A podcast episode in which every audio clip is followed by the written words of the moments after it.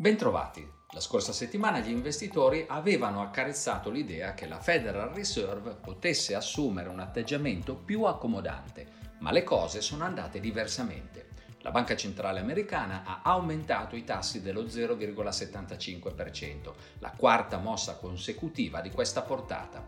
In un primo momento il presidente Jerome Powell è sembrato andare nella direzione sperata dagli investitori, dichiarando che i prossimi rialzi potrebbero essere di minore entità. Ha però immediatamente raffreddato ogni entusiasmo, aggiungendo che i tassi di interesse dovranno probabilmente toccare livelli più elevati di quanto precedentemente ipotizzato. Un atteggiamento prudente, giustificato dai dati economici che anche la scorsa settimana non hanno evidenziato il calo della domanda che la Fed desidera ottenere per ridurre l'inflazione. Gli indici ISM di ottobre hanno infatti registrato un'economia ancora in espansione. Nello stesso mese, inoltre, il numero dei nuovi occupati è stato superiore alle attese e indica un mercato del lavoro ancora vigoroso. Le dichiarazioni della Banca d'Inghilterra invece sono state l'opposto di quelle della Fed. Nell'annunciare un rialzo dei tassi dello 0,75%, l'istituto inglese ha dichiarato che essi raggiungeranno livelli più bassi di quanto atteso perché la recessione incombe. In area euro intanto l'inflazione preliminare di ottobre è salita al nuovo record del 10,7%, spinta dai costi dell'energia e dei beni alimentari. Dalla Cina infine sono arrivate voci che le rigide regole anticontagio attualmente in vigore potrebbero essere allentate. Si tratta di voci non confermate, ma gli investitori hanno comunque gradito tanto da accogliere con benevolenza anche gli indici PMI di ottobre che registrano una contrazione dell'attività manifatturiera. I principali listini hanno chiuso la settimana con andamenti divergenti. L'indice Standard Poor's 500 e il Nasdaq sono scesi rispettivamente del 3,4 e del 5,7%. Di segno opposto l'Eurostock 50 a più 2,1% e l'Hang China che ha segnato un notevole più 9%. In ribasso invece i mercati obbligazionari con i rendimenti che sono aumentati di 20 punti base in Germania e di 15 negli Stati Uniti. In rialzo il prezzo del Brent più 2,9%, dell'oro più 2,4% e del gas più 10,5%. La sterlina si è deprezzata del 2% contro dollaro per le dichiarazioni della Banca d'Inghilterra.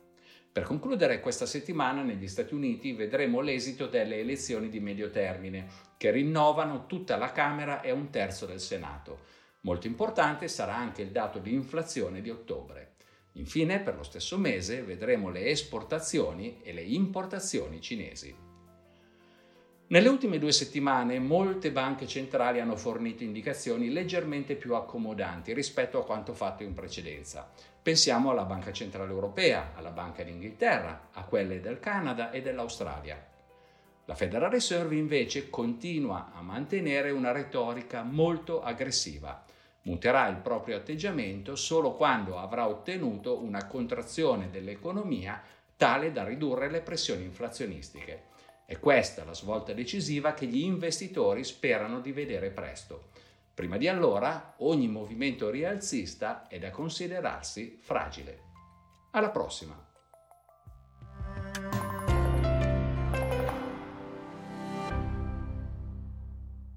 Presente registrazione audio ha finalità meramente informative. Le informazioni in essa contenute non rappresentano un'offerta di acquisto o vendita di prodotti finanziari, una raccomandazione di investimento e non sono da intendere come ricerca in materia di investimenti o analisi finanziaria. Le opinioni espresse riflettono il giudizio di Amundi al momento della loro diffusione e sono suscettibili di variazioni in qualunque momento, senza che da ciò derivi un obbligo di comunicazione in capo ad Amundi. Non si garantisce l'idoneità a qualsiasi scopo di investimento delle informazioni fornite, le quali non devono essere utilizzate come unica base per assumere decisioni di investimento. Eventuali dati riferiti a performance passate non sono un indicatore attendibile di performance attuali o future.